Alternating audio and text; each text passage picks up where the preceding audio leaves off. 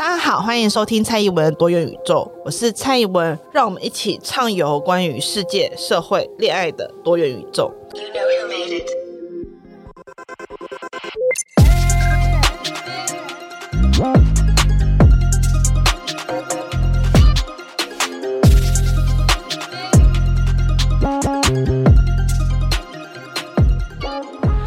Hello，各位大家好，欢迎收听蔡宜文多元宇宙。呃，今天又是深夜录的一集，然后我还没有洗澡，我不知道为什么要提供这个资讯，就是也可以请大家比较一下我晚上录，然后没有洗澡录，大家觉得声音怎么样？但这不重点，就是各位既然是深夜，应该要打个招呼，就大家最近过得好吗？就我过得有一点痛苦。好，但这不重点，重点是我们今天要来讲电动。那今天要讲的电动，就是我个人算是我之前会说是我个人的最爱，但是我最近开始有了其他可能会变成最爱的游戏，但是它毕竟曾经是我人生中。难以缺少的那一位电动，所以它也被排在我等于是电动系列第一个会专题讲的电动，就是轨迹系列。当然，在今天这集当中不会把整个系列讲完，因为轨迹现在有太多了。等一下我数一下哈，空轨、灵璧，其实灵璧应该要算两个，但是我就把它算在一起了。空鬼、灵璧、闪鬼、创鬼，然后再到最近的离鬼，就五代，所以不可能在今天一集之内把它全部讲完。那我大概在今天会大概简略的跟大家介绍一下空鬼这个系列的世界观，然后接下来就是会带到空鬼的一点点剧情。最后就会讲说，我对于这套电动为什么我会如此喜爱的主要原因。好，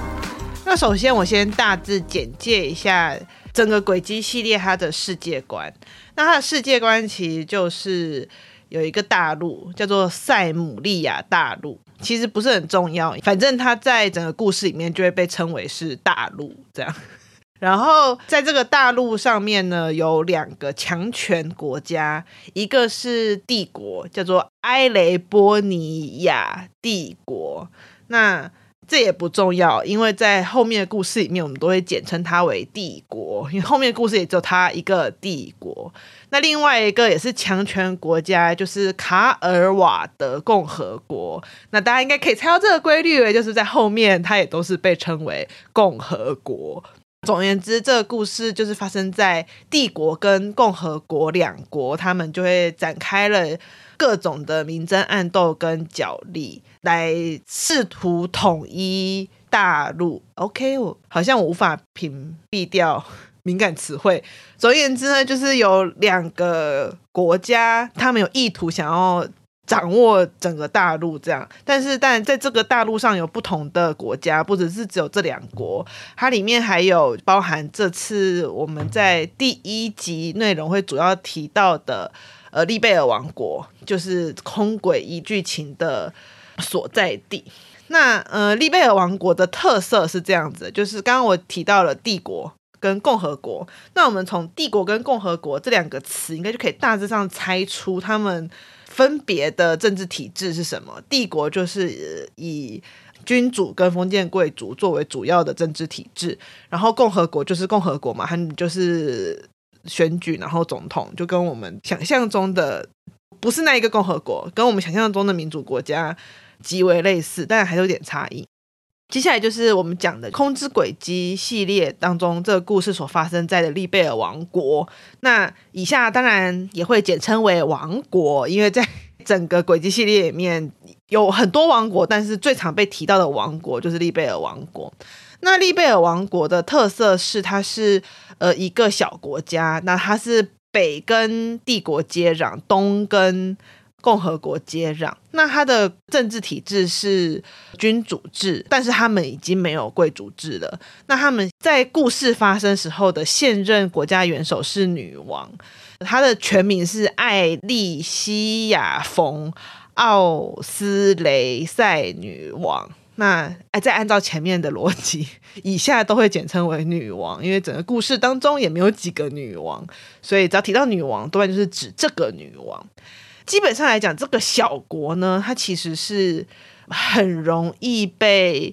并吞掉的一个国家。然后很明显的可以看到，帝国跟共和国都对于利贝尔王国是有蚕食鲸吞之心的。那空轨的故事也是在这样子的背景下面展开，就是这个国家它怎么运用他们所能够使用到的各种资源，来让利贝尔王国得以在两国。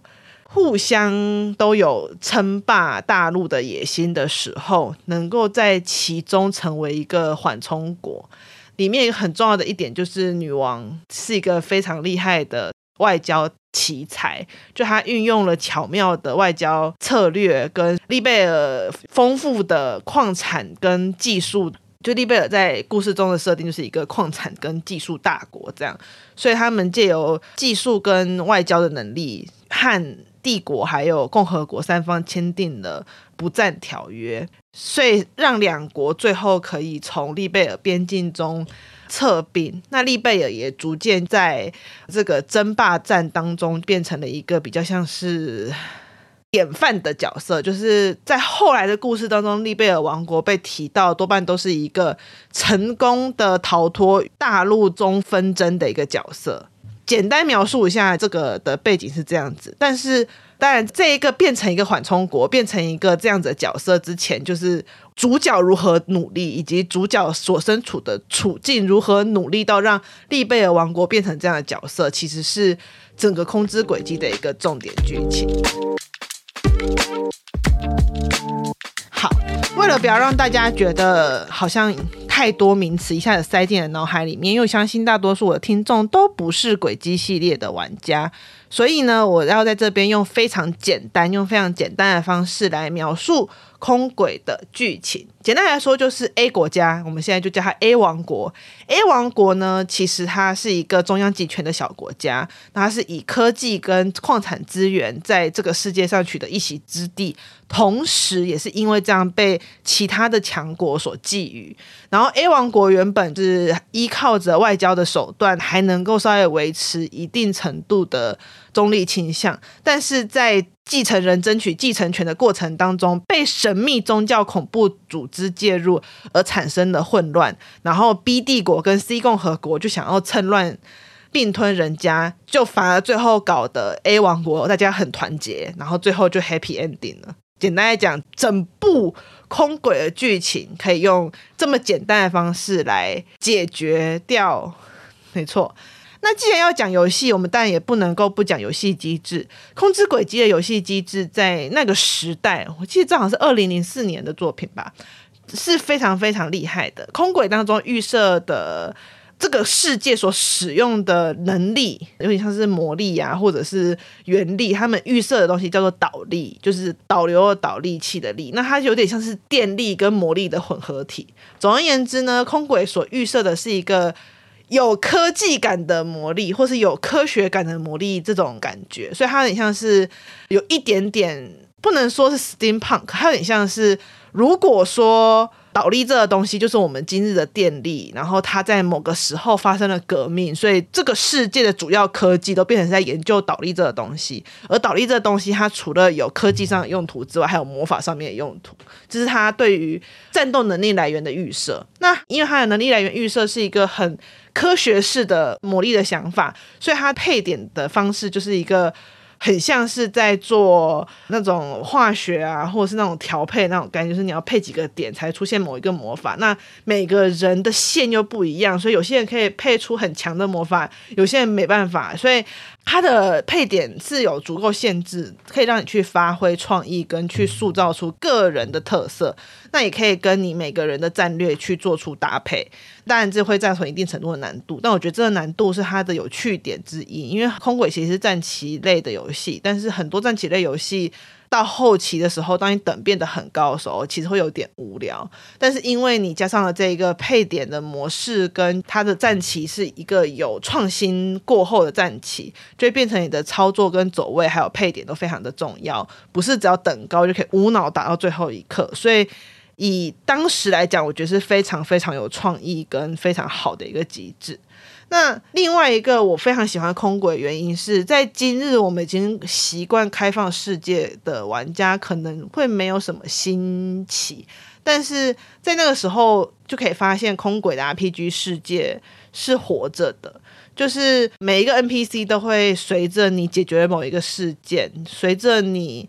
去跟某些人讲话，随着你做了一些支线，或者是你做了什么事情过后，或者只是单纯的随着时间，都会产生不同的生活跟对话。那种代入感，我第一次在玩的时候，我真的觉得非常非常难忘。你第一次会体验到，原来我的行为会彻彻底底的去改变 NPC 的世界，改变 NPC 他们所处的环境。而且我刚刚前面说。讲述的，大家可以发现，轨迹是一个非常政治、非常 political 的一个游戏，所以你也会提到说，主角群他们在所有政治或是理念上所做的努力，最后都会影响到每一个属民的生活，这种感受是非常非常难忘的。呃，这也是我一开始会真的很喜欢空轨的原因。虽然相较于很多今日游戏看来，空轨还是一个有一点点。单向就是它不是一个选择性很高，然后你会想要玩很多遍的游戏，因为它是一个单行道的剧情。但是正是因为它这样子，让我去体验到这些人的生活跟这些人的喜怒哀乐，让我会更加的沉浸在他所要告诉我的那个故事里面。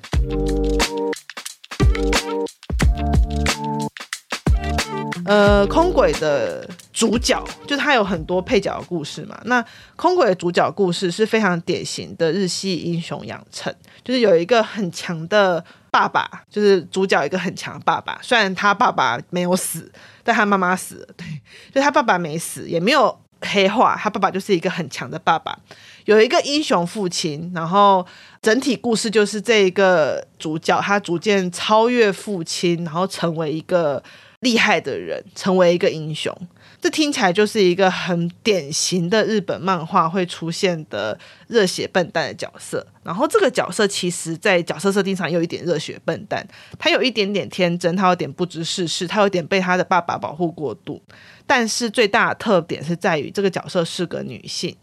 就是大家呃有在玩 RPG 的人知道，主流的 RPG 角色当中，虽然说 RPG 的游戏当中基本上会有每个角色你都可以操控，就是在战棋当中你在战斗的时候，每角色你当然都可以操控，你都可以为你所用。但是玩家的视角非常非常少，是以女性为主要视角，是以女性的眼睛去看待这个 RPG 世界，是非常非常少见的视角。那空轨的主角艾斯蒂尔。这个角色更是非常难得的是，他从个性到外观，你都可以看出来，他不是为了男性玩家的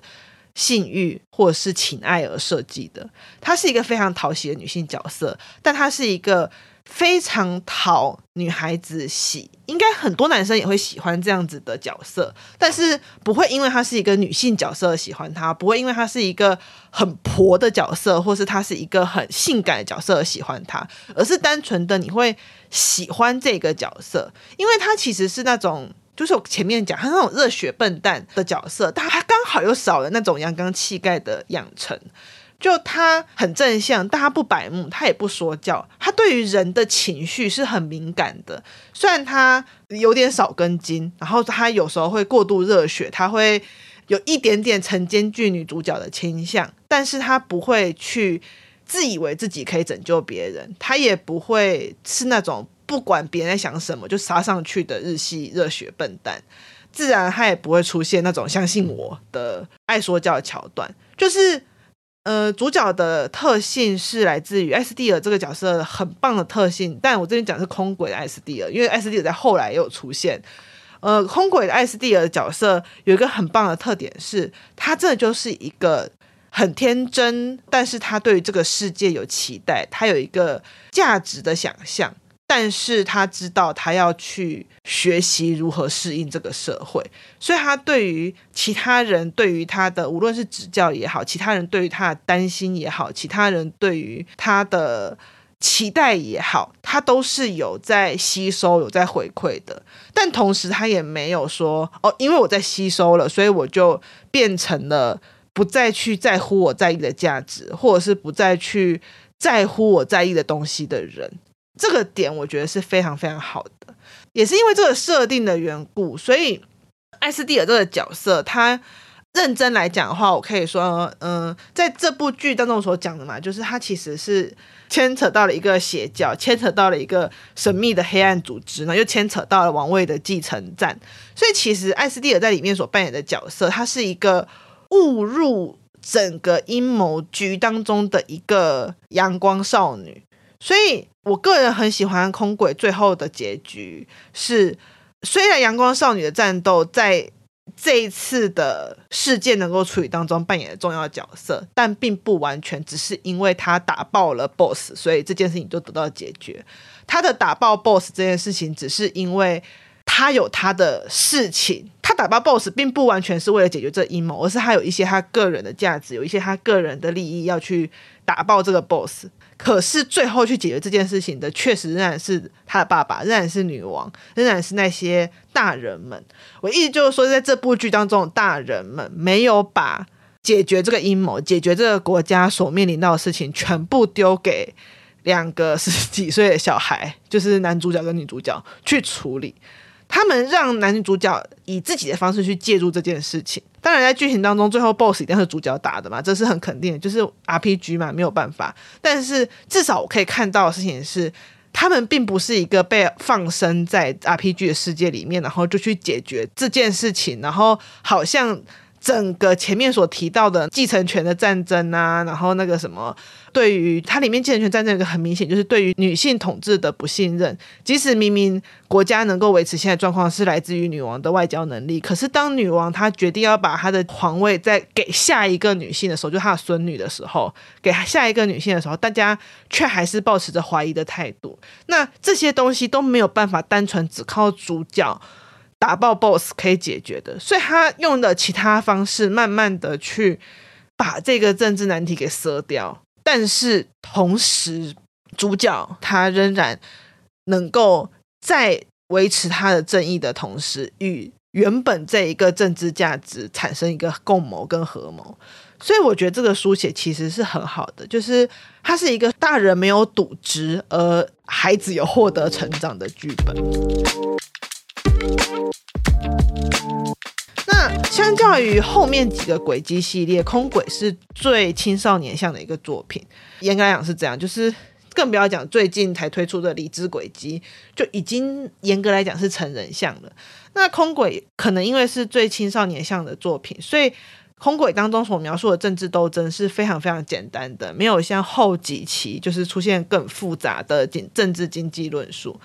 但是我很喜欢的事情是，即使它其实是一个面向青少年或是面向比较偏小朋友的作品，它的政治斗争的处理方式都还是非常的细腻，他没有去逃避。例如里面有一个角色是一个将军，然后他等于是有点被洗脑，那当然这就是跟魔法啊什么什么是有关系的，但是这也跟他本人面对女性进程这件事情的一个偏见是有关联的。他其实后来就被反派的组织，就是某一个黑暗组织所利用，去差一点点，最后会害这个国家被邻国给并吞。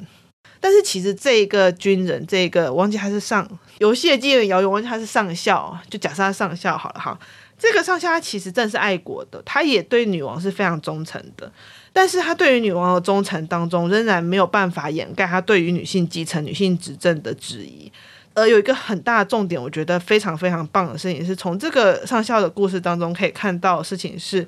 他想象中的强大的国家仍然是一个军权扩张的国家，所以他一旦他被洗脑，或者是一旦他开始得到某些资讯的时候，他就开始去质疑了女王这一个以外交或是以一个科技作为折中冲衡的有有点憋屈的生活方式产生的质疑。这种想法其实跟女王最后达成不战协议的这个结果当然是互斥的，但是其中就可以看出了这种军权扩张与女性执政之间的一个矛盾。而这个矛盾则最后在这个上校他自己去反省他自己，就是为什么会堕入这样的局面的一个状况当中，他有提到，因为这个这个上校其实是情报局的，他就是说他太过于习惯有各种不同的。情报流入，他认为他掌握了情报，他就掌握了一切，但他却忘记了一件事情，是他没有去了解情报这件事情的取得是有代价的，他也没有了解，很多时候他拿到的这个情报背后可能是有意图的，而他在得到情报那一瞬间，他就觉得他自己是拥有某些 power，他就是一个很厉害的人。那我觉得这就是一个很棒的切入点，就可以发现一件事情，就是大家有没有发觉，你身边其实有些人就是像这个样子，他拿到了某些堪称为是情报或者是内部消息的东西。我们今天不要讲国与国之间，或者是讲政治好了，你身边有没有这种人也是这样？就他很喜欢拿一些他觉得他得到了某些资讯跟情报，他就觉得很骄傲，他就觉得自己很了不起，然后他就开始开始去炫耀他得到这些资讯跟情报。可是有没有可能是这个资讯跟情报本身是一种欺骗他的工具？甚至有没有可能这资讯跟情报在提供他的过程当中，已经预设他可能会这么干？我的意思就是说，我们很常会被资讯跟情报所欺骗，有可能我们最后是被资讯跟情报所利用的人。如果说今天你已经表现出来，你是一个会因为资讯而情报所骄傲的人，那你可能就是一个特别容易被利用的人。所以，我觉得这些故事它当然没有。描绘的非常的像一个政治小说一样那么样的细腻，但是他却还是很精确的去描述到每一个角色他的位置，他所呈现的状况是怎么样。这也是我个人非常喜欢这个游戏的原因，因为不是在于说他的角色有多么的。真的什么写的非常的好啊，是个旷世巨作，而是他每一个角色都会有一个你能够了解他为什么会这么做，即使他今天是为恶，或他今天其实是做了让你觉得很荒谬的事情，你都大致上能够理解他为什么会成为一个这样子的人。那特别是在女性角色这件事上面，她其实是非常不类型化的女角，例如她当然还是有某些。女性会被喜欢的那种，在二次元或在动漫当中会出现的特质，例如说有点傻，有一点点保守，然后在一些事情上很精明，但是偏偏在日常生活上有点傻傻的皇女，或者是像艾斯蒂尔这种有点甜甜的少女，又或者是里面有很多角色上哦性感的异域风格的姐姐。那当然还是有这些在二次元当中你可以看到所谓的萌 A，就是萌的一个。要素在里面，可是除去这些要素，你可以看到这些女性，她们都是带着使命感进入到战场的，她们都是带着使命感进入到她们所要为之奋战的东西，无论是政治，或是战斗，或者是她们所想要去奉献的东西。这个其实是蛮重要的事情，是这些女性会让女性玩家。至少我会很有代入感。那接下来是剧中的女性，她们的穿着基本上没有穿着很明显，并不适合擅长战斗的衣服。就我们拿个 最直觉的来说，就是大家如果玩过三国无双或者是各种无双系列，可以发现无双系列的女角有时候就会穿着那种，就是你不懂为什么上战场要穿高跟鞋跟比基尼的这种出现。那你可以看到，在这款游戏当中，其实他们的女性虽然说还是会穿着有点让人疑惑的衣服存在，但是至少，例如说学校制服什么，但是因为如果他今天是个魔法师，他穿着学校制服，那我我还是可以接受啦。但至少他们不会穿着到你觉得。哇塞！就是为什么你上战场要穿成这个样子？当然里面还是有性感的角色，但是那个性感跟他的角色本身就是很合理的，嘛他就是一个比较像是马戏团当中的舞娘那种类型的角色，那她就是一个比较合理的性感。我也就是说。不是说所有的性感的角色都是物化女性，我觉得很大的重点是你把这个女性形象画出来，她到底是不是在为这个故事，在为这个角色服务？就是也女生，那也可以有性感，有可以有可爱，有可以有穿着盔甲，或者是长发，或者是他就是穿超级露乳沟，或者是只有穿一条丁字裤的战斗。但是坏，为什么？为什么这个战斗为什么是这个样子？为什么这样子的服饰可以进到战场当中？或者是说他去做出这个决定这件事情到底是为什么？我觉得有没有办法把这个女性角色能够越写得像人，而不是只是像一个被攻略的对象、被攻略的角色，或者是只是一个为了男性玩家而服务的某一个位置，我觉得就会变得很重要。当然，你今天可以跟我说，我就是想要写一个男性的服务性游戏，OK，我觉得那也没什么问题啊。你懂我意思吗？就是这年头也开始已经有类型化男性来服务女性的游戏啊，例如说什么恋与制作人啊什么之类的。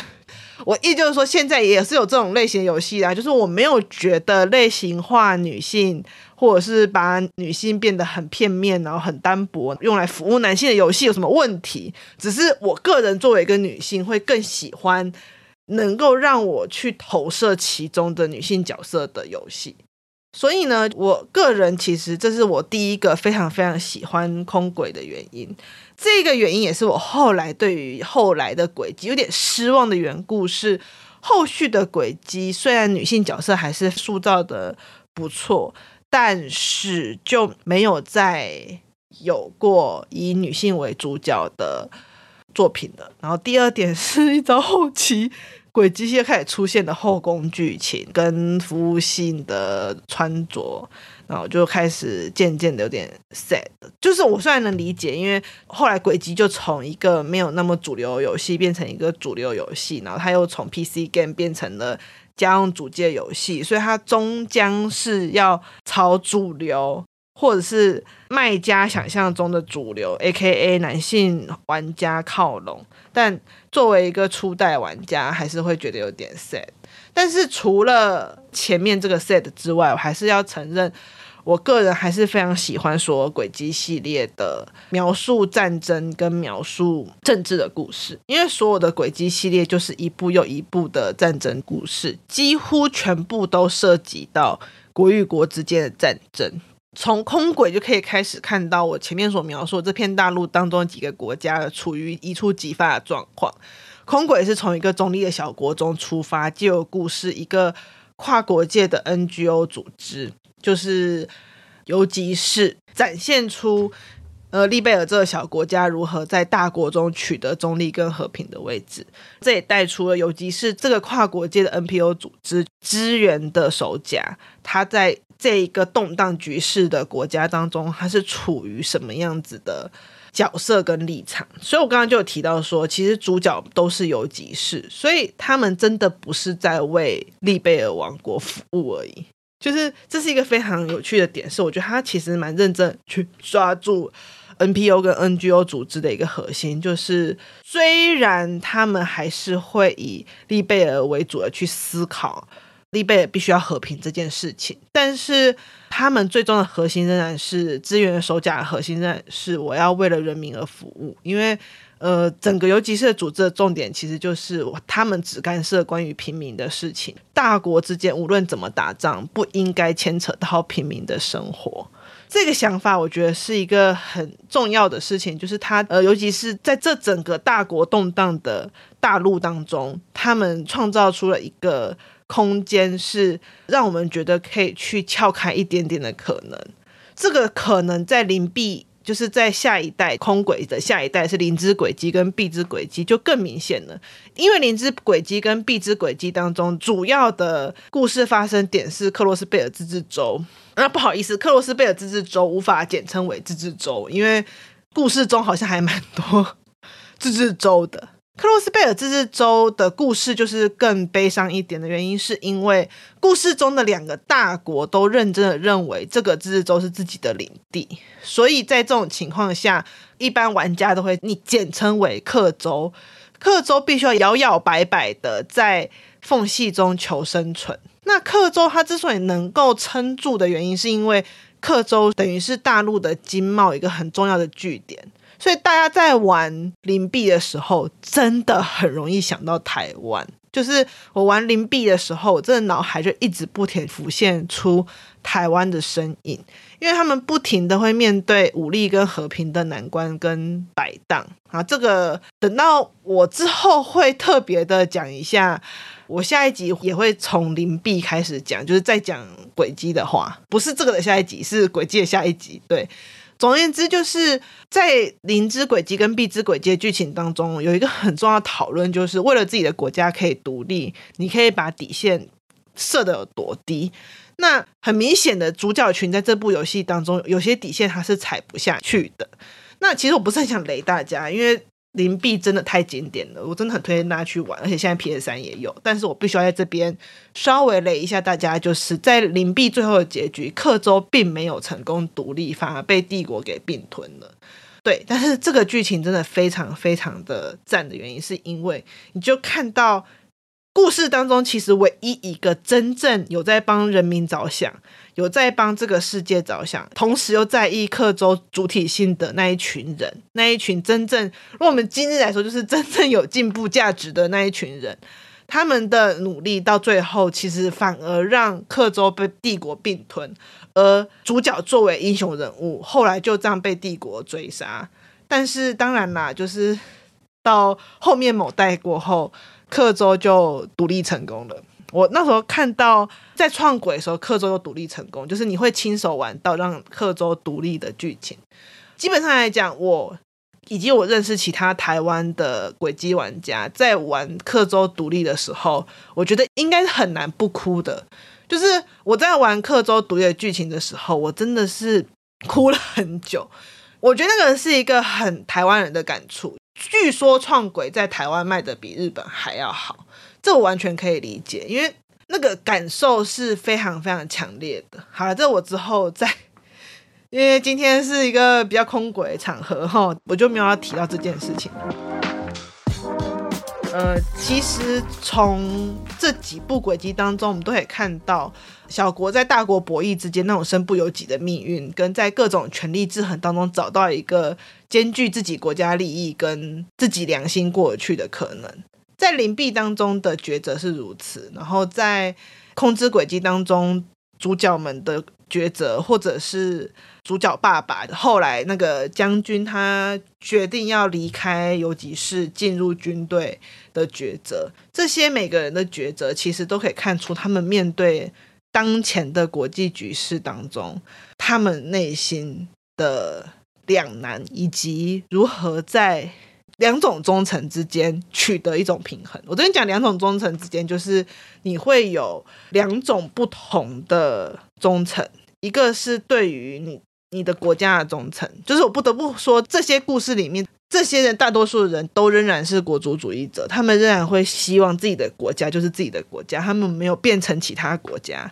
但是同时他们也会去深刻的体会到。自己的这个国族认同，他有一定程度的会去改变到自己所认同的其他价值。例如说，在空之轨迹里面，无论是主角或是主角的父亲，或者是里面其他游击士的角色，他们最主要的价值其实是就是我刚刚讲资源的守家，呃，平民的性命跟平民的生活不要受到战争或是其他的像是恐怖主义啊等等最大的影响，就是。这样子的想法跟他对于国家的忠诚，其实是时时刻刻都在打仗的。那回到了灵璧当中，也同时也是，就是对于独立这件事情的渴望，跟我要用到多少手段让自己独立这件事情的渴望，也是可以看他在主角群当中是不停的在纠葛跟打仗的。那我觉得在这个政局很诡谲的局势之下，这个描述，这个巴尔康，法尔康就是轨迹系列的。我一直没有听到法康，怎么可以这样？我觉得他是我本节目最有可能的金主爸爸，法康嘛，这不是重点，重点就是，呃，我觉得法康的创作在这部分真的是描写的非常非常的好。那最后再跟大家提一下，轨迹系列真的很值得，至少去玩一代，就是控制轨迹。虽然说控制轨迹其实反而是最难取得的。那如果说大家觉得啊，控制轨迹有一点难取的话，那我就建议大家可以去玩现在 PSN 上面会有的零之轨迹跟币之轨迹。虽然说以今日的话术，大家看了可能会有点不习惯，因为毕竟那也是好几年前的游戏。但是我觉得作为台湾人玩那个剧情会很有感触。对，大概就是这样。那。还是希望法尔康，哎，我记得台湾是有法尔康分公司的啊，因为我有加法尔康版，就是我以前在 PPT 上很常分法尔康版，但是因为我的 PTT 账号后来就不见了，所以现在就只会在网络上偶尔去看一下法尔康版的文章，这样。总之就是，如果法尔康大大你有听到这一集，或是台湾法尔康的代表工程师等，你有听到这一集的话，欢迎可以，就算只有周边业配，我都会。很开心，不是我都已经讲成这样了，人家还要买个屁业配哦。好了，如果说李鬼要出三，或者是要再出下一代轨迹的话，请来找我。好，